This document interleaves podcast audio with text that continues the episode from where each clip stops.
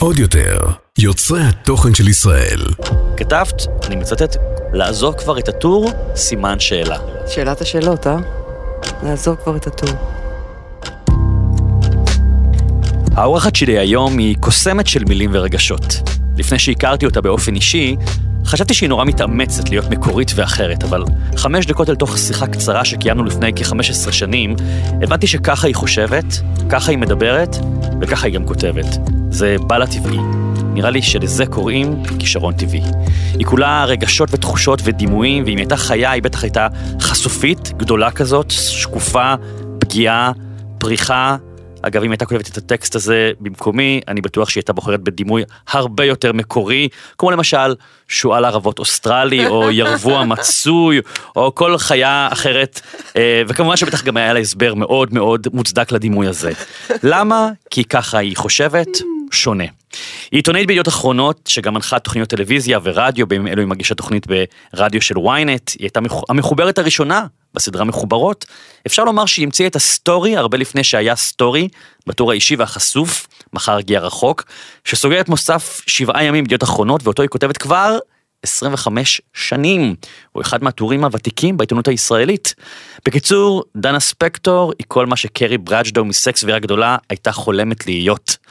לאורך השנים היא דיברה וכתבה לא מעט על העשייה שלה ועל חיי האהבה, הגירושים מאלף, האימהות למאיה, והחיבור הרומנטי לרן שריג. אבל אותי דווקא מעניין לדעת מה מסתתר ברשימת החלומות שלה, מה היא עוד לא הגשימה. שלום לדנה ספקטור. איזה טקסט, יובל, וואו. בסדר. טקסט מעולה. אה, בסדר, אני אתן לך אותו במתנה. אני רוצה אותו. למרות שאת יודעת, אני אמרתי, אה, זה... זה מתגמד לעומת הטקסטים שלך. לא, לא, זה טקסט נהדר. תודה. אני מוכנה אפילו לחתום עליו בתור הספד. תודה, מה את אומרת? אוקיי, אנחנו כן. נשלוף את זה, תראי אם תמותי בזמן הקרוב, זה יהיה ממש ישרת את הפודקאסט. אבל אל תמותי בקרוב. איזה חיה אגב את? אה, ציפור ודוב. ציפור? אין לי שום דבר, אתה דיברת על שועלת אה, ערבות קירגיזית? כן. לא, ציפור ודוב. למה? חצי ציפור, חצי דוב. כמו שאמר, אני חושבת שיש לי תעופה מאוד גדולה, ובאמת אה, המטאפורות המשונות שלי לפעמים מסריחות ממאמץ, ולפעמים גם יש בהן מאמץ, אבל מתחת להכל הם של ציפור. אני אוהבת לעוף עם המוח. אה, כן. ודוב, כי אני מאוד לא היגיינית. אני בן אדם מאוד לא היגייני. אני אוהבת את הטינופת של החיים. אהה. אני גם בבית, לא יודעת. אני בן אדם לא היגייני, אני בן אדם שאוהב לישון ולאכול ולצעוד על אדמה עם כפות רח- רחבות כאלה, יש לי כפות רגליים של עיקר. אני אהה. אוהבת את זה, אני אוהבת בוץ, אני לא יכולה לסבול את העדינות הנשית שמצופה ממני בתור אישה. אהה. זה הדוב. דובה. הבנתי. אוקיי. כן. אני, אני קורא לזה מצב אה, תינוק, כי כאילו לישון, לאכול ולהתלכלך. אז כן, כאילו- אבל תינוק דובי חי חי נכון, יותר... אה, נכון, נכון. כן. תגידי, אה, אה, שאלה שאני שואל את כל מי שמגיע לכאן, אה, ידעת שכל הדבר הזה יקרה לך יום אחד? אני מדבר כתיבה, הנחיה, טור אישי? שאלה טובה, וואו. אתה שואל ש- ישר על ההתחלה, אה? אפשר. תשמע, קודם כל אני, אני באה מילדות כזאת שזה לא מספיק. Mm, אז כאילו גם קשה לי להכיר בזה שזה, אתה אומר שזה הרבה, אז בשבילי זה עדיין ממש מעט ומאכזב, מעט ומאכזב, אה, אה, ומוחמץ. כן? כאילו ככה אני עדיין הרבה פעמים רואה את זה, אני לא רוצה להרגיש ככה, אבל זה, זה בתוך הגוף שלי, אתה כן. יודע, התחושה של לא מספיק. אה, האם חלמתי את זה? כן, אני חושבת שהרגשתי ש... שאני רוצה לעשות רעש. בגלל זה הרגשתי את המאמץ בכתיבה, כן רציתי לעשות רעש. mm, כי החיים בחיפה, חיפה זה המקום הזה שלה באמצע, אני נורא אוהבת את זה.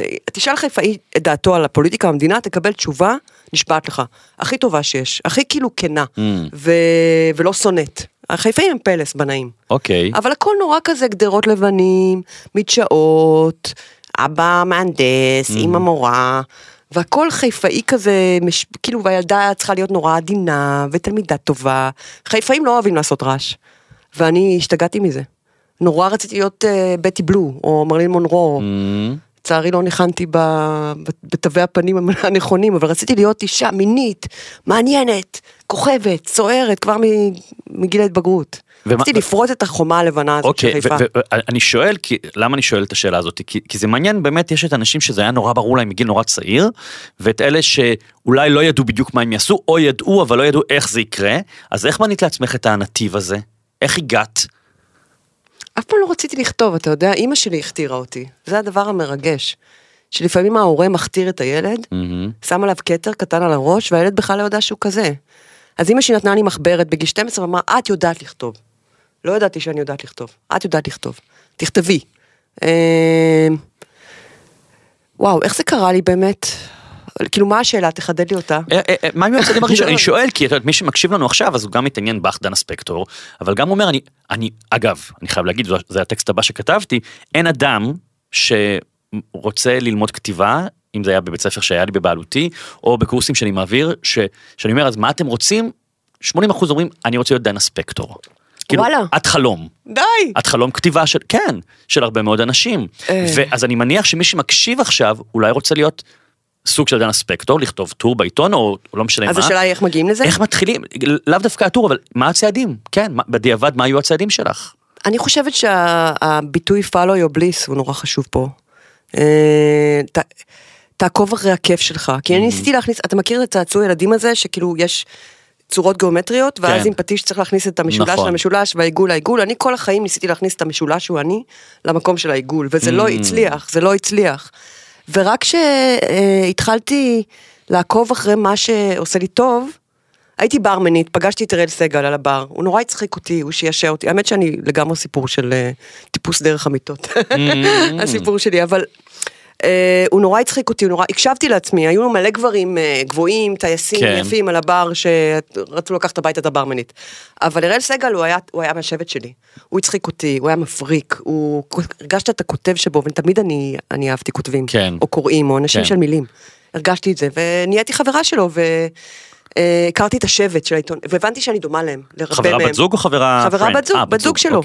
אוקיי. אה, בגיל 27. כלומר, תמיד כשאנשים אומרים לי, אין סיכוי, מאוחר מדי, אין מאוחר מדי. אני עד גיל 27 לא ידעתי מי אני בכלל, Mm. הייתי ברמנית וקופרייטרית כושלת מאוד. מאוד. אבל ממש, כאילו ברמה שפיטרו אותי כמעט מכל משרד. וואלה. איומה. אני רוצה שאתן לך סיסמה, אתה לא רוצה. סלוגן. הפודקאסט, אוקיי. נוותר. הפטריה האורחת לא רצויה. אה, אוקיי. דווקא זה. לא רע. זה איום ונורא, יובל. אוקיי. נורא. משחקי מילים ברמה הכי בסיסית של. תשחץ. הבוס שלי היה תופס את הראש שלו, אומר, יש לך מזל שאת נחמדה, אלוהים, אלוהים, מה- ממה המוח שלך חסוי? אמ, ואז פגשתי את אראל, ו... ואז פגשתי את השבט של אראל, והבנתי שאני שייכת לשבט של הכותבים. כלומר, הלכתי קצת עם החיים, עם החיים בלי רצועה, בלי, כן. ה... בלי לנסות להיות משהו שאני לא. ואז הוא, הייתי נורא עצובה מלהיות ברמנית, הבוס שלי התעמר בי קשות, כנראה גם בצדק. אה, ואז הוא פשוט אה, אמר לי, את כל כך עצובה, בואי נסי, תנסי לכתוב. הוא סידר לי את הקריירה בעצם. ואיפה איפה התחלת? התחלתי בעיתון תל אביב, תחת ניר חפץ, ואז הוא נסע לחו"ל ניר חפץ, והגיע יובל נתן. ובאותו שבוע לי ולהראל היו אמורות להיות כתבות, הראל כתב כתבה שהייתה אמורה להיות כתבת שער, סיפור נוראי האמת. ואני כתבתי כתבה על איריס קול, מהמם. שהיא גילמה בשבילי את הנשים שרציתי להיות. כן. המיניות האלה, הפתוחות האלה, הנשים האלה שאין בחיפה. נועזות. מה? נו- הנועזות, נועזות, כן. כן. וכתבתי את זה ככה, נורא אהבתי אותה, נורא רציתי להיות האדום הזה שהוא איריס. אה, ואז יובל החליט שכתבת שער תהיה לא של הראל שהביא אותי לעבודה, אלא שלי. ובאותו שבוע בדיוק, אה, העורך של שבעה ימים פתח את העיתון וחיפש כתבים. והוא ראה את הכתבת שער, אז הוא קרא אותה. ואז קיבלתי טלפון לסיני, אה, מהראל, שאומר לי שעורך שבעה ימים מחפש אותי.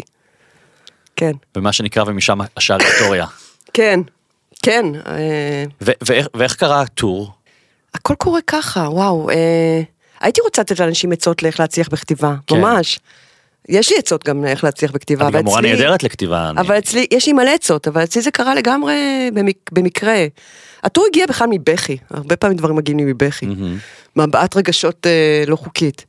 אה, פנו אליי ממעריב, כשכתבתי כתבות בידיעות, ורצו לגנוב אותי כאילו. זה היה בתקופה שהייתה מלחמה בין העיתונים. כן, הייתה מלחמה כן. בעיתונים, והלכתי לפגישה הבית אצל דנקנר, זה היה הדבר הכי מלחיץ שעברתי בחיים שלי, ויצאתי והרגשתי כל כך אשמה שאני בוגדת בעיתון שערסל אותי ולקח אותי לחיקו, שמיד הלכתי לעורכת, אה, לעורכת שלי רותי ובכיתי לה על מה שעשיתי ועל הבגידה. אמרתי, אני לא רוצה לעזוב את, את ידיעות, אבל מעריב מציעים לי טור, ממש אמיתי כזה, ו... ואז היא אמרה, אז קחי טור, גדול. כן. אבל זה לא היה סחיטה, זה היה אמיתי, אני לא כן. יודעת. אולי אה, רוב הדברים בחיים קורים לנו כשאנחנו מאוד אותנטיים, יכול להיות? אני מאוד מאוד מאמין בדבר הזה. ב- כן? בלהיות אתה. אגב, אני, הפיצוח שלי למילה אותנטי, כי משתמשים בה הרבה, נכון. זה אותי נטו. אה, איזה יופי. נכון? משחק מילים שכזה, אפרופו משחקי מילים. לקחתי. אותי נטו, זה, זה, מה- זה מה כן. יש, מה רואים זה מה יש. לא להכניס את ה... לא לנסות להכניס את הצורה הגיאומטרית כן. המשונה שהיא אתה בחור הלא נכון כל הזמן, כי אומרים לך שככה צריך. אני יכול להגיד לך שהשבוע, אפרופו להיות אתה, הייתה לי איזושהי פגישה באנגליה, לא ניכנס כרגע לפרטים אה, עם מי ומה. כמו שאני מכירה אותך, הפגישה הייתה כנראה פגישה מהסוג שאנשים אחרים מפנטזים עליה. פגישה מאוד, ככה נראה מאוד לי. משמעותית. איזה אני, חיים אתה אני, חי, אני עוד. אספר על זה, אבל, אבל יצאתי מהפגישה ב, בתחושה שמשהו שם מתפספס והחמיץ. לא, לא שלא, אני הייתי די מדויק, אבל מישהי שם בפורום לא הבינה אותי והתעקשה לי על איזה משהו. וחזרתי למלון, ופשוט שלחתי מייל. ארוך, עם כל התשובות, עם כל הדיוקים, עם כל ההסברים, וכתבתי בסוף, אני יודע שזה לא קול לשלוח לכם אה, את המייל הזה, ושלפי חוקי הפרזנטציות לא צריכים לשלוח מייל דקה אחרי, אבל אני פועל לפי חוקי הלב, ולפי חוקי הרשימה, די, יש לי דמעות בעיניים. שאומר. לנסות, לנסות, לנסות. להגיד לך למה זה מרגש אותי? כן. כי האנשים הקולים האלה, הם גומרים אותי כבר, גמרו אותי שנים, היום אני כבר אה, בוגרת, האמת שיש לי כבר אהבה עצמית, אבל... Mm. כן. אה, אני אף פעם לא אופיע באף רשימה, אני אף פעם לא אקבל אף פרס, אני אף פעם לא יגידו, אה, לא יפחדו ממני או יזמינו אותי לאולפן להיות כמו אחד מהעיתונאים הגברים האלה, השמאלנים שצועקים על אה, נתניהו, זה לא יקרה לי. אני לא מה cool ים. אני, אתה יודע מה זה cool? cool זה גם האפשרות להימנע. כן. ולהיות חמוץ, זה גם cool. ולשמור על עצמך בשליטה מהודקת, ואין לי את זה ב shit, והאדום הזה שלי הוא, הוא פתטי. מה זה פתטי? זה פאתוס, אתה יודע. פאתוס, המון רגשות, פאתוס, אותנטיות. כן. פ- פאתוס. כן. והפתטיות הזאת שלי הכאיבה לי המון שנים, אני נורא רציתי להיות cool. אני שומע עם, רעד בקול ועם... כן. נורא ריגשת אותי עם זה שכתבת את המייל הזה, כי זה בדיוק משהו שגם אני הייתי עושה. כן. וכן, זה לא קולי, אבל זה נועז, יובל, זה כל כך נועז, ו... ואם ללב שלהם אין את החום הזה שאומר בואנה הבן אדם הזה אמיתי אני רוצה את האמת הזאת כן. איתי אז כאילו אז הם נמנע, לגמרי, נמנעים אז, אני- אז מה לגמרי. יעזור אז תלבש תתלבש כמו יו גרנט ותהיה חמוץ וקר ותלך למשרד שלהם זה יעזור? לא. לא, בס... לא. מתישהו החום שלך יתפלק החוצה נכון? לחלוטין, ולכן אמרתי, כן. אם זה לא מתאים להם הלכאורה פושיות הזאתי, זה לא נועדנו זה לזה, למרות שזאת יופי. הזדמנות לא רעה בכלל, אני עוד ארחיב על זה. אני, אני רוצה רגע, אה, אה, אפרופו, את, איך את באמת מסתדרת עם הסביבה הקרובה והרחוקה, כי את באמת אדם נורא חשוף. אה. לא. גרנט צוחק כל פעם שאומרים את זה. כן? אני אחד האנשים, הוא אומר שאני אחד האנשים הכי סגורים שהוא הכיר בחיים שלו. אמ, אולי זה, אולי זה פשוט כמו איזה קול שבוקע ממני שאני כותבת, על המציאות אני בן אדם, אני מסוג האנשים שישבו איתך לקפה ו... ויקשיבו, כן. לא יספרו על עצמם הרבה. אה, לרן נורא קשה, הוא אומר, אני כל הזמן צריך לרדות ממך את הדבש. כן. את אולי, יושבת אולי לידי הכל כמו סלע. מתנקז אצלך ל- ל- לכתיבה. יכול להיות, או שזה פשוט משהו אלוהי כזה שקורה, שיוצא Mm-hmm. קול אחר. אולי זה כמו משה ואהרון. Mm. אולי, אה, אתה יודע, אני מגמגמת בחיים, אבל אני אהרון שאני כותבת. כן. אני קצת מגמגמת בחיים רגשית. כן. אבל, אה. אבל בכל זאת, אני, אני שואל, למה אני שואל? כי במקרה שלך, הכתיבה זה, זה המקום שלך, זה הכלי שלך, זה ה- ה- ההבעה שלך, זה החלום שלך שהפך למציאות, ועכשיו יכול להקשיב לנו מישהו שיש לו איזשהו חלום, ואולי החלום הזה מתנגש לו עם, ה, עם אשתו, או עם בעלו, או, יגידו. או, או, או, עם, או עם הילדים שלו, לכן אני שואל, הוא מפחד מה יגידו. איך, כן. כן, איך מתמודדים עם מה יגידו, כי אני, אני יודע גם משיחות בעבר שלנו, שכן ההורים שלך אמרו לך באיזשהו שלב, אנחנו מחוץ לטקסטים. כן. ואני צריכה לכבד את זה לצערי, למרות שיש לי כל כך הרבה טקסטים עליהם, אוף. ברור. אה, לא, אני צריכה לכבד את זה. ו- האמת שאני שמחה שכיבדתי את זה, היום בני 90, וביחד עדיין. Mhm, מאוהבים, אבל מבוגרים. כן. ואני שמחה שכיבדתי את זה. ומה היה הבת שלך? איך היא עם זה? אה, מאיה, עד שהיא- עד שלא הרגשתי שזה מפריע לה, זה היה סבבה. יום אחד אה, באזור, באזור גיל 15, אמרה לי, אוף, אמא, החברים שלי קוראים. אמרתי לה, מי קורא עיתון? תגידי, אתם נורמלים? היא אמרה לי, נכון, אני באמת לא קוראת עיתונים, אין לי מושג למה... אבל יש כמה חננים בכיתה שלי שקוראים עיתונים. ואמרו לי שאת כתבת עליי. ושאת כתבת, אה, לא כתבתי משהו חשוף אפילו, כתבת משהו, לא, לא זוכרת. ואני לא אוהבת את זה. ואז הייתי צריכה למצוא דרך אה, לכתוב על מאיה בלי לכתוב על מאיה. שזה basically להעביר את הסיפור שלה לאנשים אחרים, כן. או לטשטש, וזה מחיר שצריך לשלם. אבל אם אתה מתחיל, קודם כל תשאל את עצמך את השאלה, אנג'י, מהשיר של דיוויד בואי. אנג'י, תבין, אני אוהבת שיש מיקרופון לשיר, למרות שיש כאילו הכל מזעזע, אני חוטפת את המיקרופון ומתחילה לשיר. אנג'י, היא אהבה שכתבו עליה את השיר הזה לדעתך? לא? היא מתה על זה. כן? כן, כי אם יש דבר אחד שאנשים לא סובלים, זה לעבור את החיים נשכחים ואפורים. אה, התעלמות זה העונש הכי גדול של המאה ה-21. אני לא יודעת אם אתה, אתה בן אדם שלא מתעלמים ממנו, אי אפשר להתעלם ממך יובל, אבל אם היית חי בהתעלמות, היית מת. זה נורא קשה, בטח היום. אה, אז אני חושבת שאם אתה כותב על מישהו אתה מנציח אותו. אה, ואתה מוציא אותו, הופך אותו לטיפוס. ואנשים מתים על זה, נורא פחדתי תמיד מה הבעיה, אנשים אמרו לו, איך בעל, איך מקבל את זה? בא לי עף על זה. הוא מת על זה, הוא הפך לטיפוס, הוא הפך לאלף. כן. ראו אותו, כן. אה, בנו לו אנדרטה. עכשיו, ברור אבל אז זה התהפך עליו. נכון, אז אה, קרה את הדבר, החטא הכי גדול של חיי, ברור. אה, זה החטא הכי גדול של חיי. זאת האמת, אני לא מצטערת על זה, כי זה חטא נפלא ומתוק, שאני... זה אהבת חיי. זכית, כן, ברן. כן, אבל זה חטא שצריך לשלם עליו. ללא ספק, אי אפשר לא לקרוא לזה חטא. מהמם. אני לא יכולה כאילו לשבת ולהגיד, אה, זה היה התאהבות, אז זה לא היה בגידה. לא, זה היה התאהבות ובגידה. כן. אני לא יכולה להגיד את זה. שזה אה, אגב, את יודעת, זה, זה, זה חלק באמת מהאומץ שלך, אפרופו להיות את ונאמנה לחלומות, לעשייה, גם, גם לרצות את הגבר הזה זה חלום. והלכת אחרי החלום. זה היה יותר כמו מכת ברק, יובל. כמו ההתאהבות הזאת בסרטים. אני לא חושבת שיכולתי להגיד את זה לא. אני לא חושבת שזה היה קטע אמריקאי כזה של follow your heart and your dreams. ממש לא. אני חושבת שזה היה באמת, ראיתי פעם אחת בחיים שלי את אלוהים. והבנתי שיש דבר כזה, אה, אהבה ממבט ראשון. זה קיים. הרגשתי ממש את החץ של קופידון ננעץ לי בלב, אני לא להסביר לך את זה. רן קם פתאום, היינו באמצע שיחת חגידים נורמלית לגמרי, חשבתי שהוא צהוב ונמוך. בכלל לא חשבתי שהוא בן אדם אה, גבר. והוא הסתכל עליי ואמר שנראיתי לו תמיד מתאמצת מדי, ולא ראינו, ופתאום הוא קם ועשה כזאת תנועה, והחולצה שלו עלתה למעלה, והיה שם איזה פיסת אור חומה כזאת, של האור שלו, שאני עד היום כנראה קצת מכורה עליו, וכל החדר השתנה. ככה. מדהים. כן. אבל, אבל לא, לא, לא היה פחד, רגע שאולי זה סתם רגעי, ואני עכשיו עושה פחד. פה מהפך דרמטי ואני אתחרט? היה פחד נוראי. לא הצלחנו, טוב, אני לא יודעת אם אפשר לדבר בפודקאסט ככה, אפשר, אבל אפשר. לא הצלחנו לממש את אהבתנו במובן הפיזי, כן, כן. לעשות סקס עד, עד שלא עזבנו את הבית. מרוב שהאשמה והחטא והפחד, הרי זה לא בדיוק סקסי, אשמה כן. וחטא ופחד ב- בחדר אחד, הם היו ממש עומדים מעלינו כמו נזירים פרנסיסקנים כאלה, היית ממש, היינו מנסים להתמסמס, אי אפשר היה, הם היו ממש, היית ממש רואה את נמצאים. כל האנשים שפגענו בהם בחדר ואי אפשר היה לעשות כלום. כן. כאילו עזבנו את הבית אפילו לדעת איך אנחנו ביחד במובן הגופני. כן. אף אחד לא מאמין לנו. אבל זאת האמת, כן. זה, מה, זה מה שקרה לנו. וכן, זה היה מפחיד. עשיתי המון טעויות שם, קשה לי לדבר על זה. אבל איך, אז, אז, אבל איך מתגברים על הפחד? כי הייתי נורא מטומטמת מרוב אהבה. עשיתי מלא טעויות. איך מתגברים על הפחד? אני, אני שואל את זה שוב, כי, כי, כי יקשיב לנו עכשיו מישהו שיש לו, לא משנה מה החלום שלו, הוא רוצה לקחת את הרן שלו, זה לאו דווקא אדם פיזי, זה, זה, רן זה שם קוד לחלום. איך מתגברים על know, you הפחד know. הזה? When- כשאתה יודע, אתה יודע. אה, אתה פשוט יודע, כמו שאתה יודע עם מי להתחתן. Mm. אתה יודע, אתה יודע. ואני ידעתי. מתחת לכל, הרבה פעמים באים אליי זוגות נגיד, שהוא אומר, אבל אני נמצא עם מישהי, אה, ויש לי את אשתי, ואני לא ממש יודע מה לעשות. הוא התאהב, כאילו התאהב במישהי אחרת, אבל הוא לא יודע. כן. ולפעמים באים אליי אנשים אומרים אני לא איתו בחיים, אני לא איתו בחיים, זה לא מתאים, אבל אני, אני מרגיש שהוא שייך לו, שאני שייך לו, שהוא שייך לי. לא יודעת, אתה יודע, אני לא יכולה להסביר את זה, כן. זה מין ידיעה כזאת ש, שזה הבן אדם שלך הגיע. אני רק אחזק אותך, אני, אני, אני מסכים איתך. כש, כשזה זה, בכל הגזרות, אין ספק. זה זה, יודעים את זה.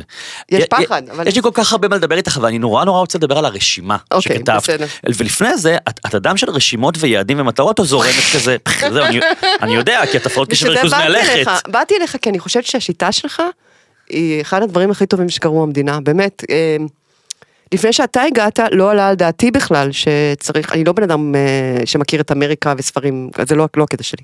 את כל ה self help books כן. האלה, זה לא אני. אה, והגעת ופתאום אמרת, וואו, תגידי את זה פשוט. עכשיו, אני בן אדם שמפחד נורא מהחיים האלה, אני, אתה לא כמוני.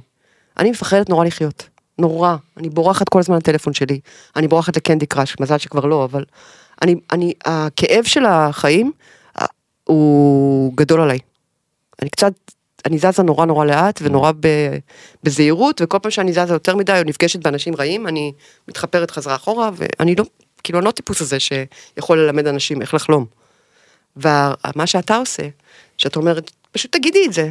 זה לא היה לדעתי אף פעם. כן. זה, אז נורא היה נחמד. אני חושב שיש משהו אגב מאוד מנחם אה, אה, במה שאת אומרת, כי שוב עכשיו מישהו יקשיב ויגיד, אבל היא דנה ספקטור, אני לא מאמין שהיא מפחדת, כאילו, יש בזה משהו, אולי על הגב שלך, אבל מנחם לדעת שגם דנה ספקטור, עלה נידף ברוח. לגמרי, הכי, הכי עלה לי דף ברוח. אגב- עלה לי דף בבית, הכי גרוע. מלא הייתי ברוח, הייתי בחוץ, אבל לא, אני עולה לי דף בבית מול נטפליקס. וואלה. אה, לא, אני ממש כזאת. אה, רן הוא כוח החיים שלי, בלעדיו לא הייתי זזה לשום מקום. הכל כואב לי, יובל. אבל מה הייתי אומרת לבן אדם שרוצה לכתוב?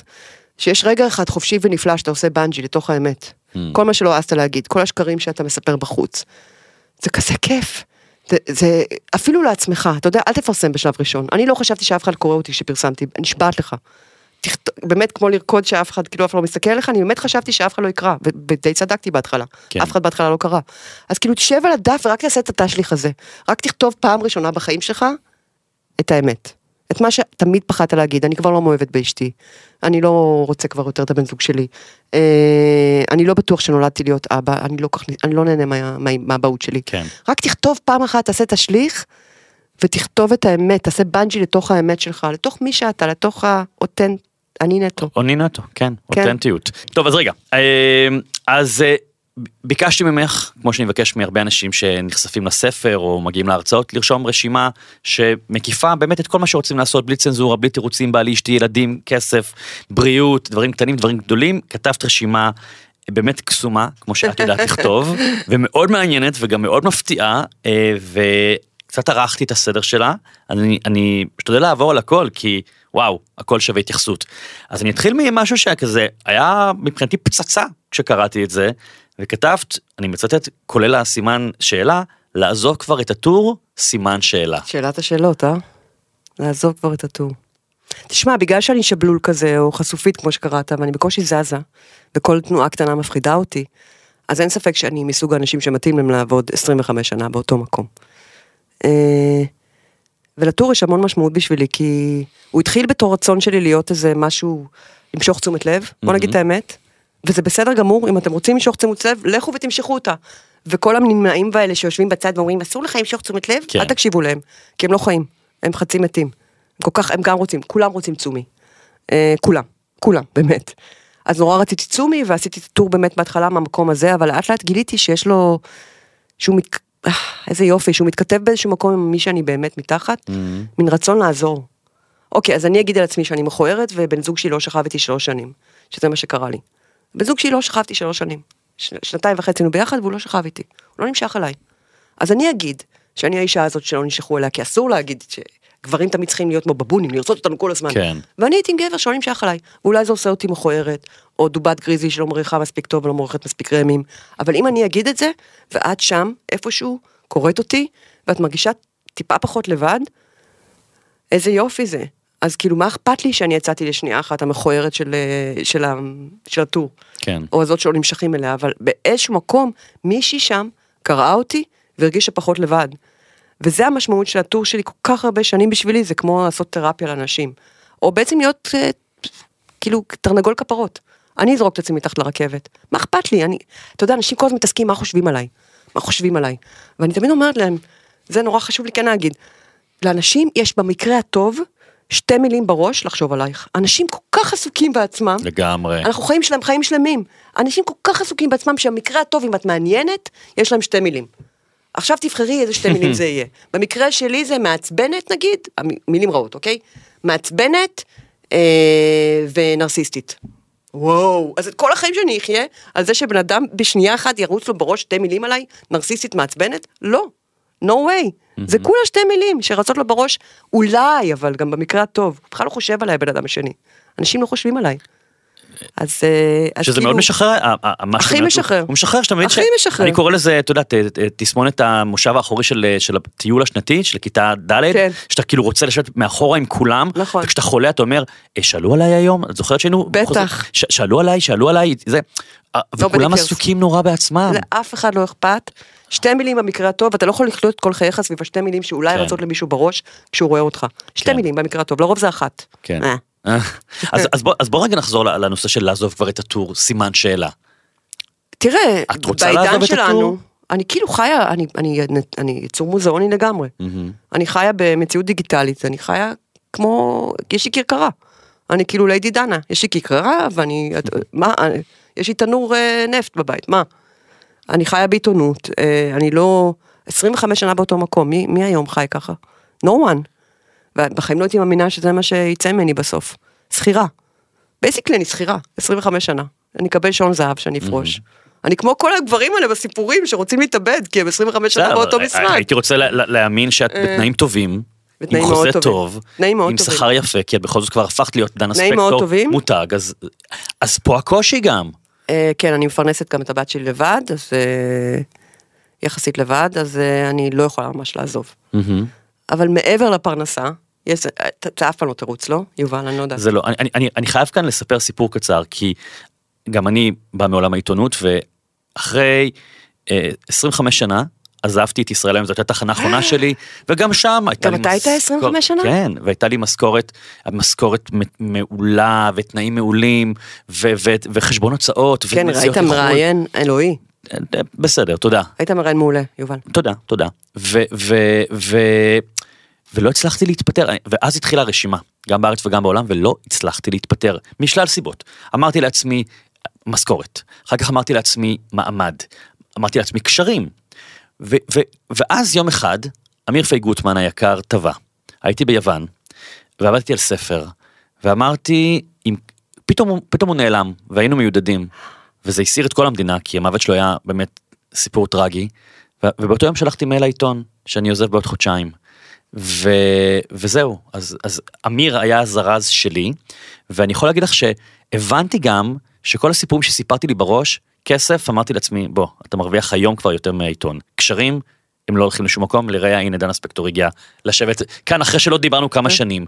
אה, מעמד, יש לי שלא כבר לדבר על מעמד. הנסיעות המסתוריות שלך לאנגליה, כן? נכון. אז, אז, אז אני אומר אותו דבר גם לגבייך, זאת אומרת, זאת אומרת, אני לא יכולה, אני לא יכולה כי אני מפרנסת את הבת שלי. בואי, נכון. אני בטוח שאם תפרסי, לא שאני מעודד אותך לעזוב את הטור, כן, אבל אם, אם, אם תחליטי שאת, בואי, את באמת דנה ספקטור ו...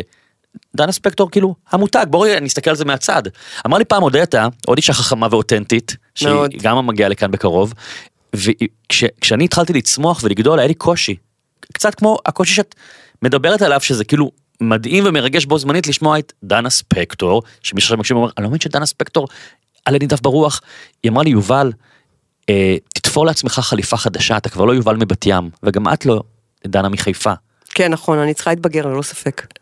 הגיע הזמן כי את כן, אני לא מצליחה, אה, אבל אני עובדת על זה עם הפסיכולוגית שלי, אה, אני מאוד ילדותית. היא אומרת לי כל הזמן, את כבר ב-NBA. כן. ואת מתנהגת כאילו שאת בתיכון מקיף, אה, נכון. מפחדת לעלות על מגרש. את כבר ב-NBA, תשחקי כן. ב-NBA.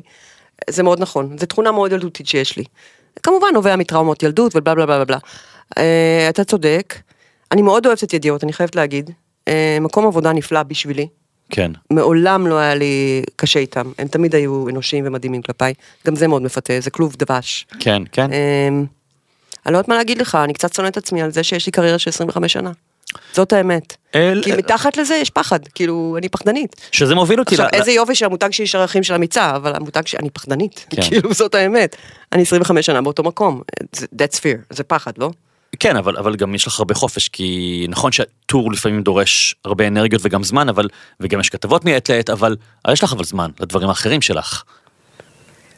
לא, הטור אה, עדיין גוזל ממני המון אה, סבל, אבל זה לא, זה- עזוב, בוא נדבר על זה. אז בוא נעבור רגע לסעיף הבא שהוא כאילו קשור ולא קשור את כותבת להצליח לכתוב את הספר ההוא ולבטל שתי קללות עתיקות שתוקעות אותי בעניין. כן. שאני בטוח ש... זאת אומרת, כשראיתי את זה, אגב, זו אחת השאלות שאני בטוח, זאת אומרת, אומרים עליי כל מיני דברים, אני בטוח שגם הרבה אנשים אומרים, אבל למה היא עוד לא כתבה ספר? כן. אז אני שואל את זה גם, זה בעצם מה שכתבת כאן. למה לא כתבת עדיין ספר? למה לא, אה, קודם כל טקס בהשוון, אתה, אתה צריך לפרק את החיים ל bite size, לחתיכות, אתה צריך לאכול את החיים ב bites קטנים, אתה לא יכול כאילו, בשבילי ספר זה חרדת קודש, זה חייב להיות perfect, זה חייב להיות רב מכר, זה חייב להיות מדהים, זה חייב להיות, זה חייב להיות, כי אחרת אני אאכזב את עצמי, זה כבר המון שנים כבר איזה משהו, עכשיו אני קוראת כל הזמן, אני, אני תולעת ספרים, ואני גם קוראת נורא מהר, אני קוראת איזה שלושה ספרים בשבוע בערך. מדהים. טק טק טק טק טק, ממש מחסלת אותם. ואני קוראת ספרים אה, שלא זכו, הם לא מושלמים, ואני כל כך נהנית מהם, ואני רוצה, אני מתחבקת איתם בלילה, כן. אני ממש ישנה עם הספרים שלי מחובקת. אה, אני רוצה שהסופרת תהיה החברה הכי טובה שלי, וזה לא ספר מושלם, אבל ספר, בא לי לחבק אותו. ואני לא משחררת את עצמי לכתוב את הספר הבינוני ההוא, כי יש לי טקס בישבן, מצ... אתה יודע, אה, הקללות העתיקות, אה, קודם כל הייתה, אה, אשתו של פול אוסטר אמרה, שקראתי את זה וזה ממש נכנס לי לגוף, היא אמרה, כל עוד אתה עיתונאי, היא הייתה עיתונאית. היא גם פרסמה ספר, קוראים לה סירי או משהו, יש שם נורבגי נורא. כזה, אה, סירי בלומסקוויסט, משהו כזה, אז אה, היא אמרה, כל עיתונאי אתה לא יכול לכתוב אה, ספר. כאילו אני צריכה להתפטר מהעיתון כדי לכתוב ספר. כי אתה נותן אה, 3,000 אה, עד 10,000 מילה כל שבוע. נכון. נכון. פיסה מהנשמה שלך, זה נכון. אנרגיה שאתה נותן. Yes, אגב, אתה יודע שבתקופה שכתבתי בעיתון וכתבתי ספרים, היו לי שני מחשבים שונים. מחשב של העיתון, שאני קורא לו מחשב מזוהם, שזה- שזה. כאילו, שזה כאילו, אתה יודע, לא מתגעגע לעיתונות אני רואה. אני, מתג... אני, אני, מגשים את זה פה בפודקאסט, אני, אני מתגעגע לשיחות האלה עם האנשים, ואת Mm. כן. מכירה את זה, כמה זה כיף וכמה זה מדהים. אני לא מתגעגע לדבר שנקרא מערכת עיתון, ובטח לא היום, וכל מיני דברים שהם לא ניכנס אליהם עכשיו, אבל, אבל אני מתגעגע לשיח הזה. אה, אבל אבל כן יש לי עד היום יש לי לפטופ שהוא לפטופ רק של ספרים הוא אין, אין עליו זה לא מחשב של קבצים אחרים זה לא, מחשב של, רעיון. זה לא מחשב של פורנו זה מחשב של אה, ספרים בלבד יש גם מחשב לפורנו? במחשב של הבירוקרטיה של הארנונה וזה אבל אה, לא אבל היום יש טלפון לא צריך כבר לא האמת שאני רצית לעשות את זה מחשב של עיתונות, מחשב של פורנו, כן. אז היה. אבל אבל אני חושב שאת יודעת גם זה את יודעת שפרפקציוניזם הרי זה יושב על הפרעות הפרעות לגמרי, של OCD לגמרי. כי כי אין את ה... את את יודעת אני, אני עכשיו עובד על אה, הרשימה הספר חוגג בקרוב עשור ואני עובד על גרסת גרסה עדכנית כי הרבה ואני קורא אותו ואני מתבייש די. ואני לא אומר את זה בכדי לסחוט מחמאה לא, לא, אני, אני מבינה, אני פשוט שואלת את עצמי, אז איך אתה משחרר את עצמך מעול, מעול הפרפקציוניזם? הרי יש לך יובל כזה עם שוט שעומד מעליך, נכון? ואומר- פחות פחות איך הצלחת להוציא כל כך הרבה ספרים אז? כי, כי, כי דווקא פה השתחררתי זה זה זה ה... כמו שאת אומרת יגידו היא בשתי מילים היא מעצבנת אז אני אז שמעתי עליי שאני מגלומן שמעתי עליי כל מיני דברים כאלה. הש- השתחררתי ולא אכפת לי. אני אני אני יודע מי אני לטוב ולרע. אני לא מאיים על, אה, על, על מפעל חייו של גרוסמן. אני ממש לא, אני כותב ספרים בסוג מסוים, בז'אנר מסוים, אה, בכתיבה מאוד מסוימת, אני יודע את מקומי, מאוד מרוצה ממקומי, ולא מתיימר, ואני גם יודע, וזה דווקא נותן לי תקווה, ואולי פה את צריכה לעשות שינוי, שאת הספר הבאמת טוב שלי עוד לא כתבתי. עוד לא כתבתי ואני אכתוב אותו, אני יודע, לא יודע מתי. זאת אומרת, יש לי רשימה של רעיונות. הוא, הוא יום אחד, אולי בגיל 60, לא סתם אגב, מרבית הזוכים בפרס נובל כזה או אחר, מקבלים בגיל 60, 70, 80, באמת הם מבשילים אז. אני חושב שגם את וגם אני עוד לא התחלנו. אני נזכרתי פשוט משהו שראיתי ביורשים אתמול, שהאבא, שהוא באמת טיפוס נוראי, אבל כל כך צודק, מהמם. לוגן, הוא אומר, אה, you have to know what you are. הוא שונא את הילדים שלו כי הם לא יודעים מי הם. מהמם. ואתה אומר בעצם, אני יודע מי אני, אני לא גרוסמן כרגע. כן, אבל אני מקבל את זה. כן. אתה יודע מי אתה ואתה הולך עם זה עד הסוף. כן. עצה טובה, אני חייבת להגיד. תראה, הקללה העתיקה קשורה למחוברים. אה, כל ההתפוצצות הנרסיסית הזאת אה, על הציבור, כל ההפיכה פתאום להיות דמות ריאליטי, זה חתיכת טראומה בחיי, זה חתיכת דבר קשה. ואז באותה תקופה חגי לוי, שאותו אני שונאת מאוד, אה, הוא הת- הוא התראיין בעיתון, היינו, היינו כל כך נלעגים אני ורן, והוא אמר, שני אלה, הוא כאילו קילל אותנו, הוא אמר, שני אלה לא יכתבו כלום בחיים, מהמם. שום דבר בעל ערך בחיים. הם uh, עברו לצד הנרסיסטי של כוכבי הריאליטי, uh, והם גמרו כיוצרים. זאת הקללה. Uh, ויכול להיות שצודק. קודם כל אני לא יכולה לסבול את זה שהוא פורח וסוגה מאז ומקבל פרסים ואמי וכותבת סדרות בנטפליקס, מעצבן אותי. כן. הוא כאילו קילל אותי והוא מצליח נורא, אבל הוא ממש קילל אותנו, הוא התייחס אלינו ספציפית, והוא ממש קילל אותנו, כאילו שלא ניצור, כמו איזה מכשפה כזאת, שאתם לא תיצרו יותר לעולם. מהמם. אתם עברתם לצד האפל והמוקצן והחשוף, ואתם לא תכתבו יותר לעולם. כל הזמן אני חושבת על זה. עכשיו, כשאני חושבת על זה, אני אומרת לעצמי, דנה, יש בחיים סוכני פחד, לכולנו יש. סוכני פחד, פשוט סוכני פחד. זה יכול להיות אימא שלך שאומרת לך למה את לא מתחתנת, בעצם תוקעת אותך, מקבעת אותך כמעט, כמעט ברוע. כן. במקום של הרווקה העלובה, שבח... אתה יודע, שהיא לא מספיק טובה, בעצם מלחיצה אותך, והרי לצאת לדייט בלחץ זה לא טוב. אז היא יכולה להיות סוכנת פחד, זה יכולה להיות uh, חברה טובה, שכל פעם שאת קצת שמחה, Mm. תוקעת לך איזה סיכה קטנה, שתזכרי את מקומך. זה יכול להיות כל כך הרבה סוכני פחד, וחגי לוי הוא אחד מסוכני הפחד שלי, ואסור לנו להיכנע להם, כן. כי הם, הם רק מנסים ברור. למשוך אותנו אחורה. אבל את יודעת, יש לי פה כוס אה, עם מים, זה לא, זה לא מים רגילים, זה מים קדושים, שאם אני עכשיו מטפטף, אני פשוט מבטל את? הקשף. זהו, כן. כן? אין יותר ביטלתי. הקללה? ביטלתי. אין יותר קללה. מקווה שהוא לא יכעס עליי שאמרתי את זה, אבל הוא כן קילל אותנו, צריך להגיד את האמת. כן, אבל, אבל את יודעת, אז, אז פה, פה אני רוצה רגע לגעת במילה של טראומה, זאת אומרת, אנחנו לא יכולים, דווקא, את- אני חושב שאת יודעת את זה, שאנחנו לא יכולים לקדש את הטראומות ואת הקללות האלה, אלא להתקדם מהן, אז, אז הוא אמר, כאילו, אני... לא, זה לא, זה סתם, לא, אני יודע. זה כל המעבר הזה להיות, אה, אני לא, זה נורא קשה לנתח את זה.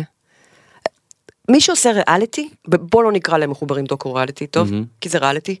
מי שעושה ריאליטי נתקע בחיים קצת, זאת האמת. צריך להגיד את האמת. אם אתה עושה האח, אתה עשית? לא, מה פתאום. אם אתה עושה האח הגדול אתה נתקע קצת בחיים. כן. אם אתה עושה מחוברים אתה נתקע קצת בחיים. הציעו לי לא פעם, וכמעט אולי לא התפתיתי. כולם, אבל אנשים מסוגי, בסדר? כן. אנשים שעושים ריאליטי והם רגישים, כמו ש...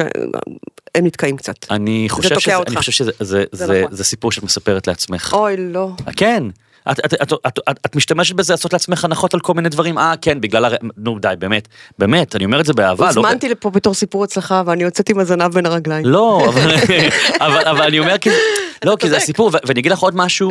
לגבי, תראי, אני זוכר שאחד הספרים שלי, אה, ספרי ילדים שהוצאתי, הייתי נורא בלחץ ממנו, זה נקרא אין לי אבל יש לי, וזה ספר על הילד שמתרגז על זה שאין לו שלושה דברים שיש לאחרים, ואמא שלו ממציאה לו משחק שנקרא אין לי אבל יש לי, על כל מה שאין לך, בוא נראה מה יש לך, ללמד, ללמד אותו שפע. ורעדתי מהספר הזה, וחבר למה? אמר לי, לא יודע, לא יודע, לא זוכר כבר, וחבר אמר לי, אני זוכר את השיחה, הוא אמר לי, יובל, הספר הזה, כי אמרתי לו, יש פה הוצאה, יש פה זה, והוא אמר לי, תקשיב, הספר הזה מכסה את עצמו, הוא יצליח, אמרתי לו, איך אתה יודע? הוא התחיל לדבר איתי ב- ב- בעובדות. תראה, עד היום הוצאת איקס ספרים, יש לך איקס עוקבים ברשת, תכפיל את זה בזה, תעשה את זה בזה, ואמרתי לו, כן, אבל זה לא עובד ככה. זה לא עובד ככה. יש, אתה יודע, כי, כי אתה יכול לכתוב משהו מדהים, ו, ו, ושני אנשים ירימו את זה, וזה יכול להיות משהו, הש- זה לא עובד ככה. אבל הוא צדק באיזשהו מקום. אני, אני דווקא, בגלל שאת מאוד רגשית, ומאוד לפעמים מאבדת את, את הרציונליות שלך, אה. דווקא איתך, אני, אני הייתי אומר לך, עובדות. דברי עם עצמך בעובדות. דנה, את 25 שנה כותבת. קוראים אותך מיליוני אנשים כבר 25 שנה. אולי זה יצטמצם כי העיתון כבר פחות קוראים, לא משנה. דנה, דנה, את מותג. אולי את לא מתחברת לזה, אבל את מותג.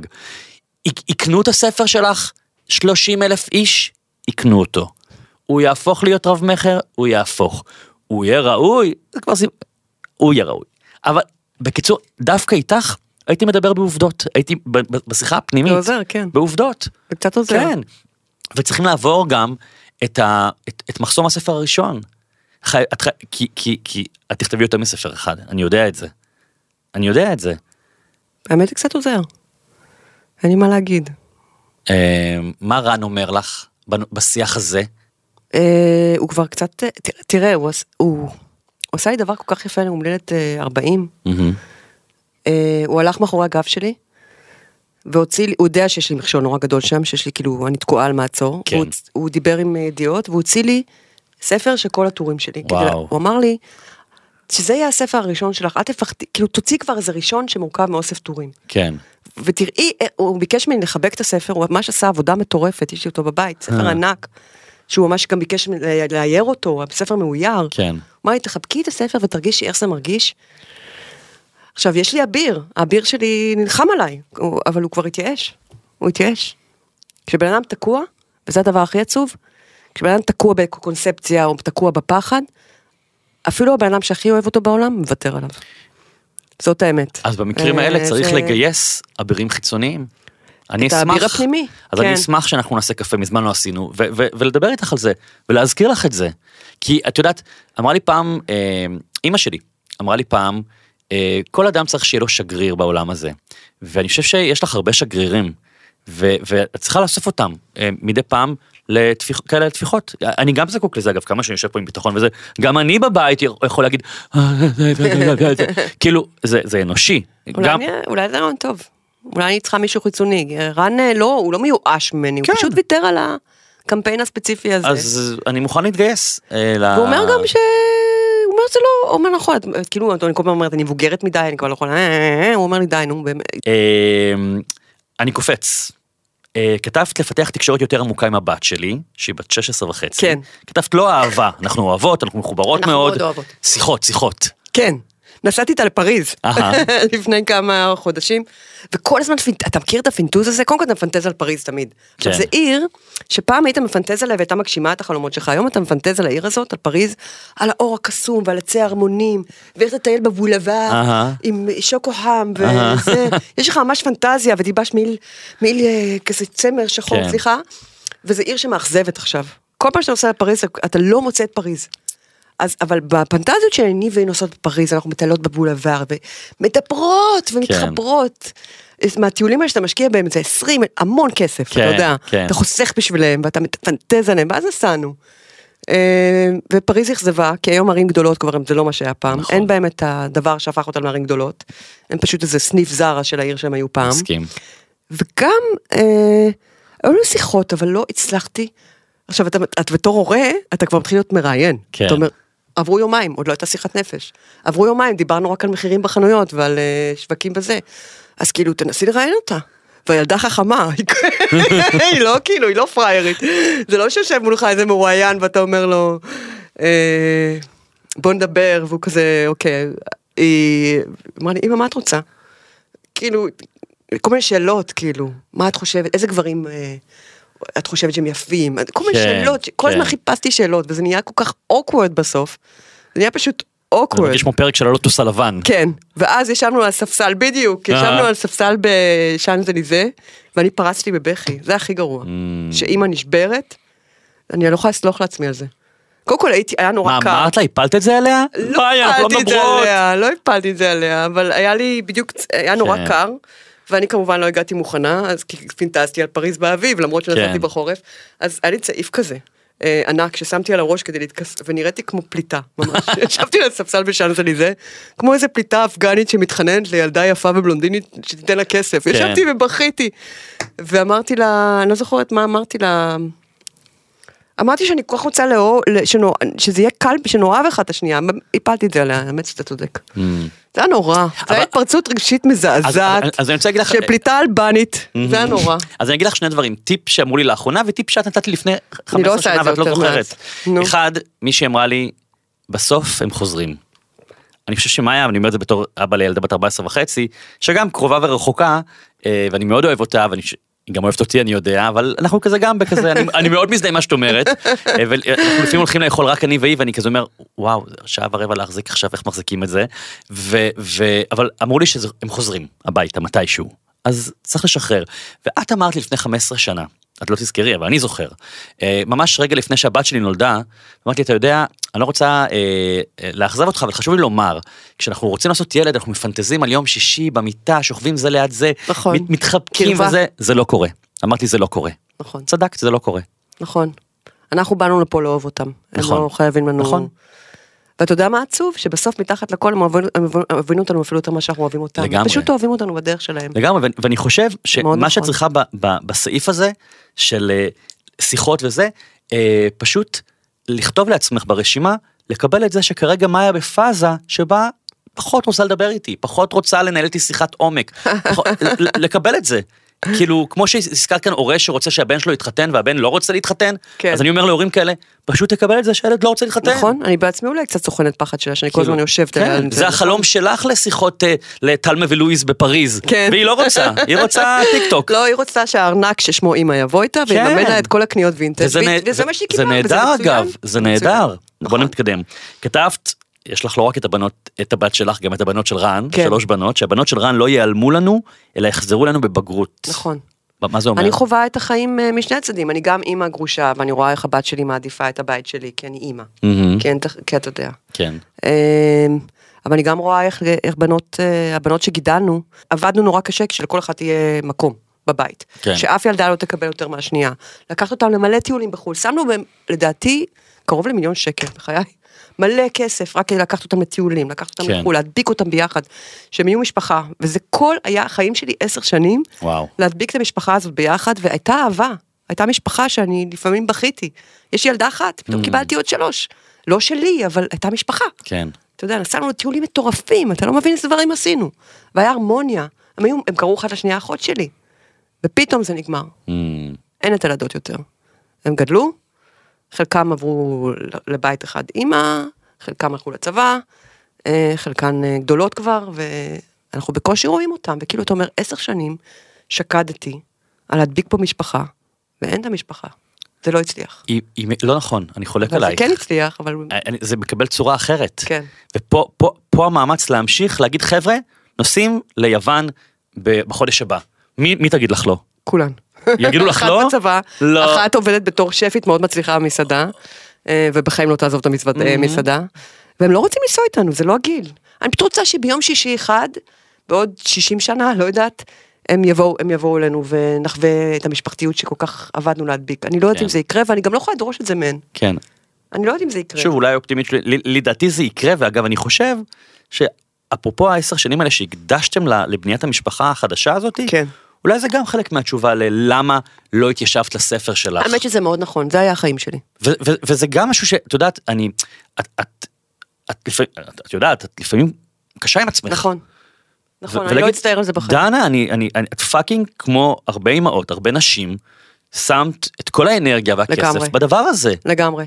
ו, ו, ואולי לא צריכה להתחרט על זה. נכון, כי זה לא פתח. לי חדרים בלב שלא ידעתי שקיימים בכלל. לגמרי, זה, זה, וזה, אה, זה, אני תמיד אשמח שהיה לי את העוד שלוש עדות האלה, תמיד אשמח שגדלתי, מה היה הסוג של החיות גם. כן.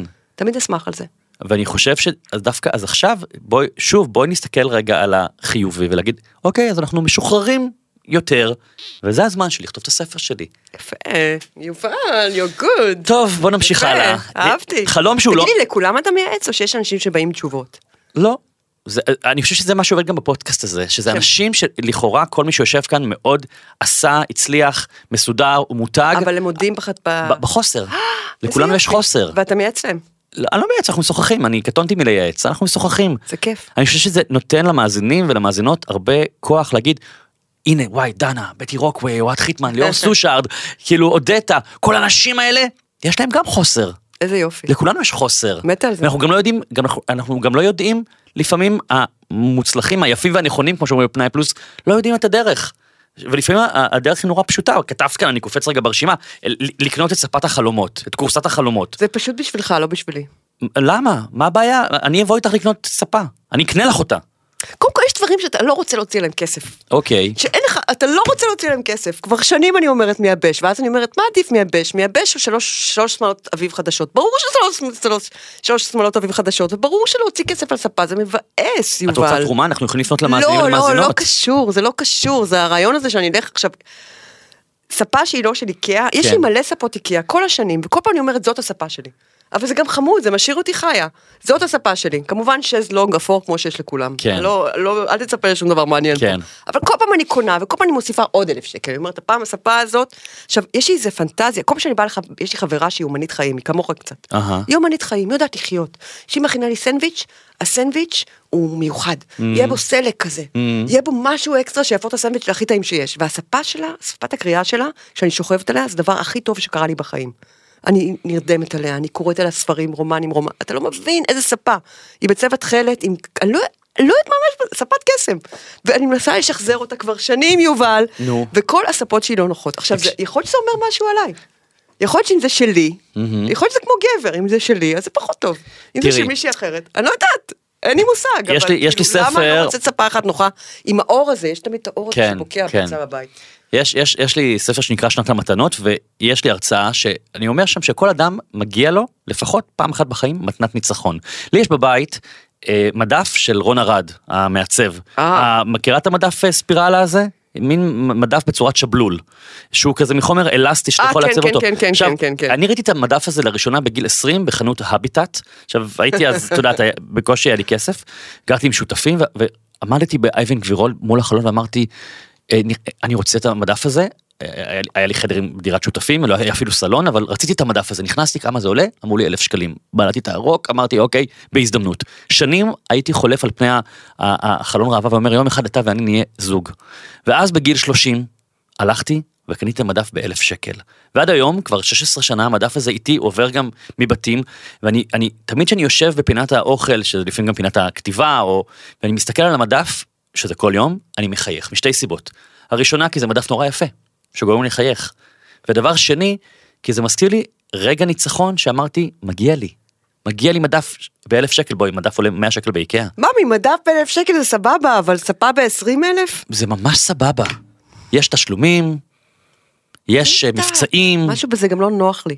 וגם אין לי ספק שאני אקנה את השפה היקרה הזאת, כן. הרחבה הזאת, כן. שיושבים עליה עם האור וקוראים, ואני בכל זאת אמצא, אני- את הפגם. כן, נראה לי. זה כבר שיחה לפסיכולוגית. אני לא יודעת. בוא נחזור, אה, אבל כתבת אולי כאן. אני צריכה באמת להשקיע 20 אלף שקל בספה, כשיש משפחות רעבות במדינת ישראל, זה לא לי עכשיו, זה. אה, אבל את כל- אה, תלאות העולם על גבך. יובל, אני כאילו. אף פעם לא קונה מגפיים ב-2,000 שקל, זה לא בשבילי, אני לא אוהבת את זה, זה דוחה אותי, אני אבל זה. שונה, אבל זה לא... אז אני אראה את ש- אבל אין לך- אבל צורך, גם אני לא קונה בגדים, אני, יש לי עשר חולצות שחורות, והיום אני חגיגי עם סוודר כחול. אין לי, אבל, אבל, אבל אני כן, כן משקיע בחופשות בחו"ל. מתנת ניצחון זה טוב, מתנת אהבתי. ניצחון, אהבתי, בטח. אהבתי. יש לי גם, בקרוב אני אקליט על זה פודקאסט, אני אומר, כל אחד צריך להעלות את הסטנדרט, קצת. תעלי את הסטנדרט, תרשי לעצמך. אז בא אליי השזלונג האפור של איקאה שיש לכולם. אז תעלי את הסטנדרט. עכשיו, כתבת חלום שהוא... הוא להרבה אנשים, כולל אנשים שהיו כאן, בטי רוקאווי, לי, לעבור לגור חצי שנה מתוך שנה ביוון. כן. למה, ומה את עושה בשביל שזה יקרה? אה, קרן קנה דירה. יש לנו הנה חדשה. מדהים. הוא קנה דירה איפה? ביוון. אני לא קניתי אותה, הוא קנה אותה, אני קניתי דירה במקום אחר. אה, בקלמטה, מהמם. אסור לי להגיד את זה, אבל אני אגיד את זה בכל מקרה. כן. אה, שזה בפלפונז, שזה הדבר הבא. אני לא סובלת עם, את האיים של יוון, הם כמו פריז, הם כבר לא האיים של יוון. כן. רובם, הם לא האיים של יוון יותר. אה, והפלפונז, שהוא בתוך היבשת, הוא הקלמטה, היא הבירה, אחת הבירות שלו, הוא, הוא הדבר הבא. זה, עכשיו, זה החופים הכי, אני מחפשת שנים את החוף המושלם, את, את הצבע המושלם, את הקור המושלם, את השחייה המושלמת, אני מאוד אוהבת לשחות. וזאת הייתה השחייה המושלמת, שם מצאתי את השחייה המושלמת. אתה לא מבין איזה חופים יש שם. אז הוא קנה שם. אה, והייתם שם לאחרונה, נכון? כן, היינו, עכשיו חזרנו, אני כן. עדיין יש לי קצת אה, שאריות שיזוף. עכשיו חזרנו, ראיתי את הדירה שלו, הוא קנה אותה יחד עם אחיו. הגדול. זה שלו, הוא קנה עם אחיו הגדול. אוקיי. ויש איזה משהו בלהגיד זה שלו שאני אוהבת. Mm. אני, אני אוהבת את השלי, אני אוהבת את זה. אוקיי. זה, אני לא אוהבת את ה... אה, חשבון בנק, זה אוקיי. כאילו, זה כמו כפיות עם, עם, עם, אה, אני לא אוהבת את זה. אוקיי, זה אוקיי. too much בשבילי, זה חונק אותי. אז אין לנו חשבון משותף, זה שלו, אבל אני אעבור. כן. אמ, לא יודעת, בהתחלה חשבתי שהחיים זה או שאתה עובד, עובד, עובד, עובד, סובל, ואז אתה עובר לפנסיה, אתה יודע, ואז נהיה נהדר. כן. זה לא יכול להיות ככה. החלום בהתחלה היה לעבוד, לעבוד, לעבוד, לעזוב את הטור, ולנסוע לגור ביוון, ולהיות רק בת הים שאני, מי שאני באמת. כן. לשחות בטבע. זה כל מה שאני אוהבת לעשות, באמת, יובל, ולקרוא. לא, לא חושבת שאני דמות עגולה כל כך. Mm. צ'כוב לא היה כותב עלי סיפור. כאילו, היא אוהבת לקרוא ולשחות. זה, זה הדמות העגולה שאני. אז כאילו, אז חשבתי שכאילו אני אפרוש, ואז יהיה- זה יהיה החיים שלי, כן. ולאט לאט אני מבינה שזה לא עובד ככה. אלא לשלב. לשלב, למהול. נהדר. למהול טיפה אחת בתוך המים, ולשנות את הצבעים, אבל אני לא יכולה... אז כאילו חצי שנה ביוון. וזה זה משהו שיש עליו דיבור? כן, כן. תכנות? אה, אני צריכה לעזוב את הטור בשביל זה. למה? אבל וואו, זה דווקא ייתן לך לטור צבע חדש. תגידי, נראה לך שאנשים ישבו בארץ ויקראו טורים על וסיליס המתווך היווני? לא, אבל הם יקראו... Not gonna happen. הם- הם יקראו, הם יקראו על הישראלית שמסתכלת על ישראל מבחוץ, בטח. אתה חושב? בטח. אני לא הייתי קוראת את זה. אה, בוא ננסה. בוא אה, ננסה, לא ואז גם. נהיה שכנים, כי גם אני רכשתי בית ביוון. אה, שכחתי, יש לי ילדה פה בארץ, אני לא יכולה לקחת אותה, היא לא מוכנה לעבור ליוון. אז היא תהיה אצל א'. לא, אין מצב. אז עוד שנתיים, עוד שנתיים, היא עוד שנתיים בת 18. כן, אבל אז היא כבר הזהירה אותי. שמה? כי היא יודעת שיש את החלון היווני. אמא, אם אני רואה לך שאני יוצאת לצבא ואני חוזרת ואת לא שם, אה, אז תשכחי מזה. אה, אפשר למצוא את האמצע. וגם, אז אמרנו, אני ואחי כל הזמן מספרים, מחפשים אצלנו, כן. יש לנו ילדות יחידות, אתה יודע, כן. ילדה יחידה זה נסיכה. מתי נברח ליוון, אנחנו שואלים את עצמנו, ואז מסתבר שהן מצפות גם שנטפל להם בילדים. הבת שלו בישרה לו שבגיל 24 היא מתכוון לעשות ילדים, והוא צריך לטפל בהם. הבנתי. יש תוכניות אבל- לילדים אבל שלנו. את כתבת כאן, אחד- אחד הסעיפים זה להיות סבתא. נכון. זה לא כל כך מסתדר עם יוון, כי הבת שלי לא תבוא ליוון. למה סבתא בפורמט אחר? מי אמר. שצריכים להיות סבתא שהיא נוכחת כל היום? אני, הילדה שלי. רגע, אבל את חיה בשביל הילדה, בשביל לשרת את הילדה, את החלומות של הילדה? לא, אבל זה הרבה ממי שאני. זה כיף להגיד את זה. לקח לי הרבה זמן לקבל את זה. שאני דודה, אימא.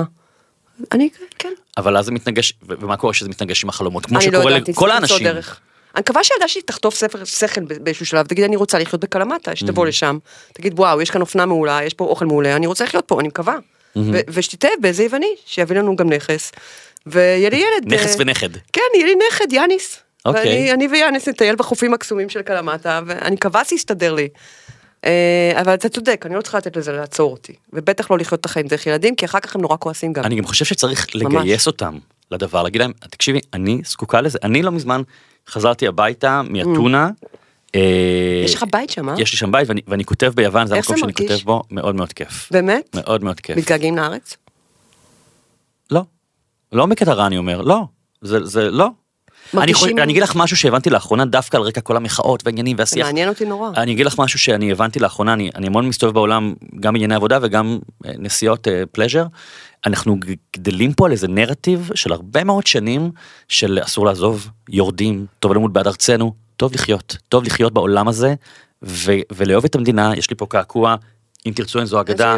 אני אוהב את ישראל, אני, אני ציוני, זה לא סותר, אני אזרח העולם הגדול, וכשאני שם, אני לא מתגעגע, כאילו... כמה זמן אתה שם מתוך השנה? אני, תראי, היה קורונה והכל הכל קצת השתבש, אבל בגדול אני, התוכנית שלי היא להיות שבוע בחודש. וואו. כן? ואתה פשוט יושב שם וכותב כן, בדירה באתונה? כן. זה גם תזכורת כן. שאנחנו עוד מעט צריכים לסיים, למרות שבא לי לעשות איתך פרק כפול, אז אני אדלג על חלק מהדברים שכתבת ברשימה, ואני אני אקפוץ, כתבת כאן, להחזיר את המיניות שלי אחרי המכה של גיל 50, יש מכה. את בת 51. כן. אה, 50, 40, 40, וש- בין 40, האמת שזה מתחיל כבר לקרות, אז אני יכולה לדבר על זה באופטימיות. בין אה, 47 ל-49 היה לי חתיכת בלואו. אתה יודע, גיל המעבר. שמה קורה? אה, מאבדים את החשק? מאבדים את הכל.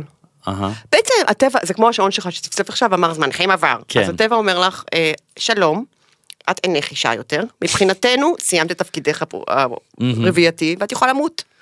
לכי, תמותי מצידי, אין לך שום שימוש.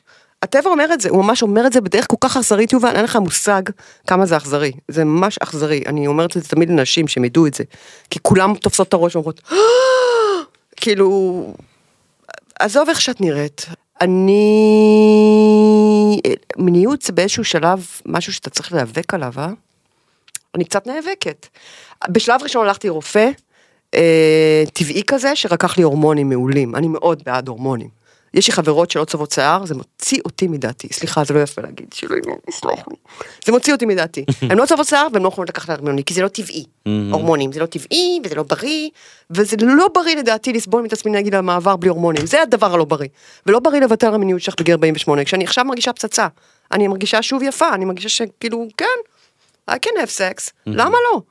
אז, אה, אבל זה כן מאבק, כאילו, אה, לא לשכב בבית עם, ה, עם הטרנינג אה, ויתרתי של רן, כן. שאני מאוד אוהבת, שיש עליו כתמים של אפייה, כן? אהה. הטרנינג ויתרתי האדום של רן, כן. יש עליו כתמים של אפייה, כי גם יש את השלב שאתה אופה, את אופה כדי לא לעשות סקס, אתה מכיר את זה?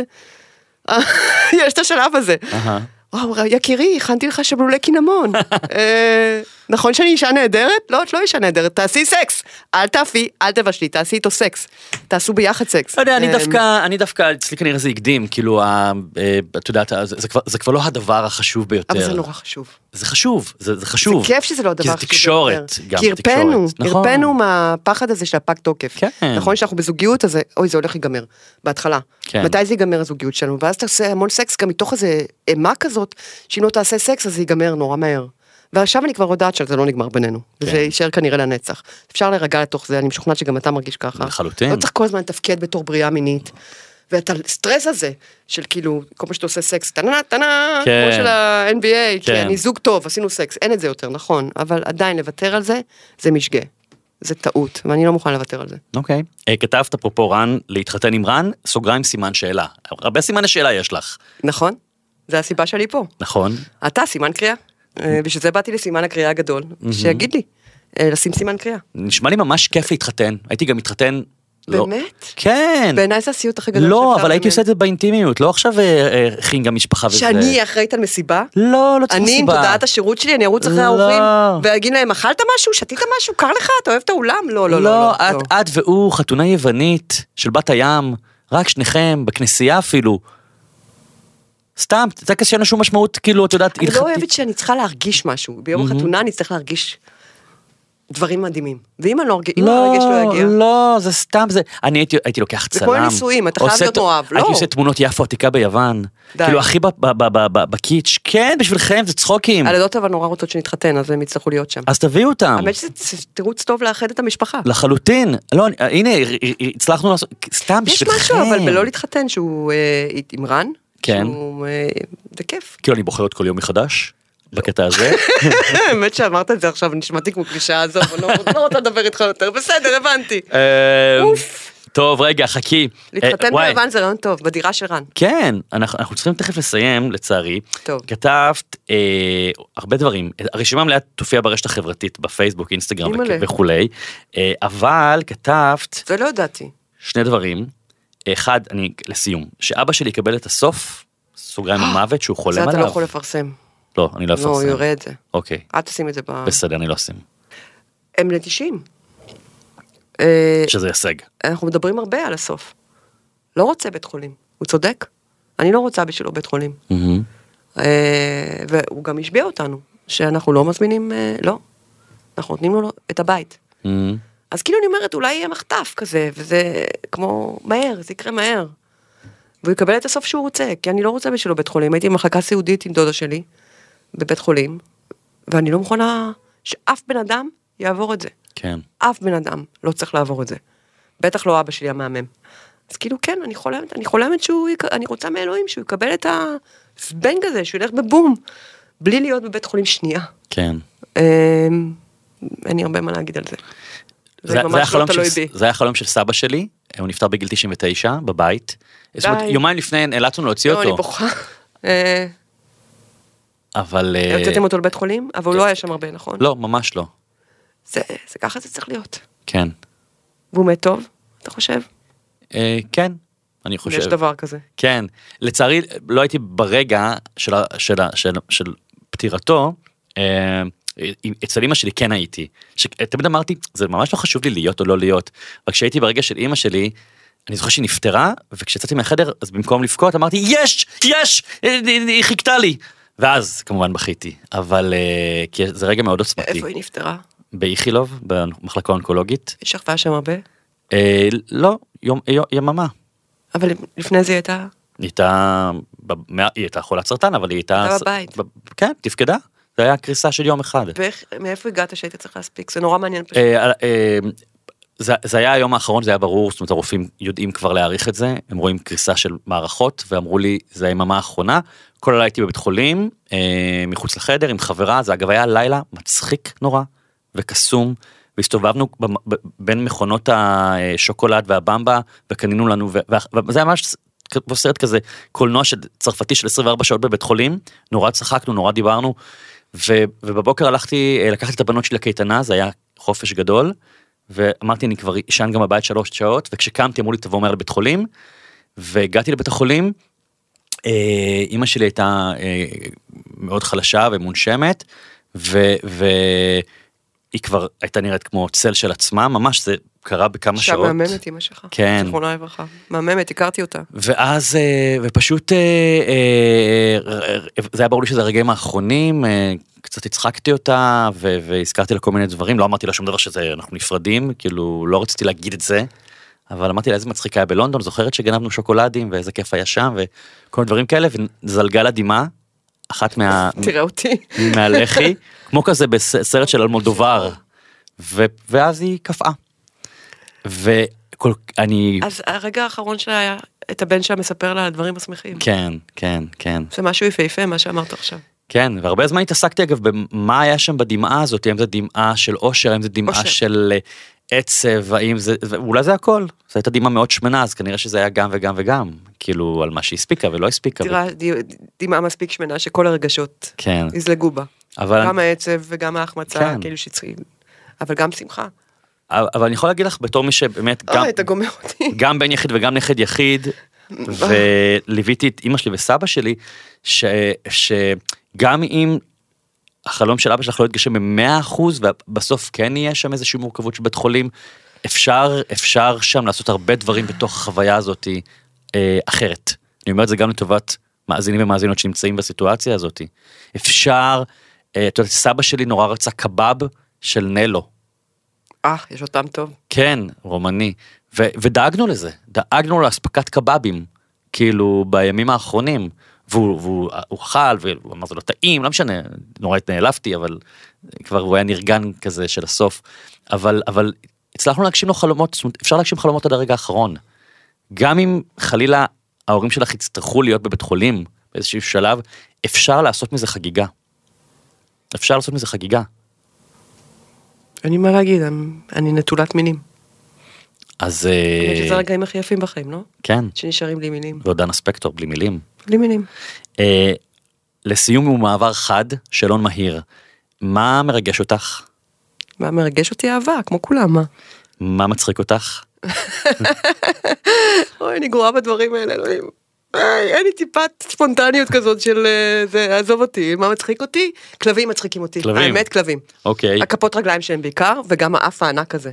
מה שהם מרגיז דוחפים. מה מרגיז. אותך? אה, מה מרגיז אותי? אה, דיברנו על זה, טרוריסטים של שקט, אנשים Mm. ששואבים את כל, יושבים חמוצים בפינה ושואבים את כל האנרגיה. אני שונאת נמנעים, שמעמידים פנים שהם נורא קולים ומעל הכל, ובפנים רוצים אותם דברים כמו שכולנו כן. רוצים. שונאת רוע. שונאת רוע.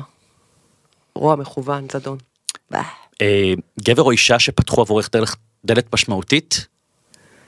אה, אראל סגל דיברנו. כן.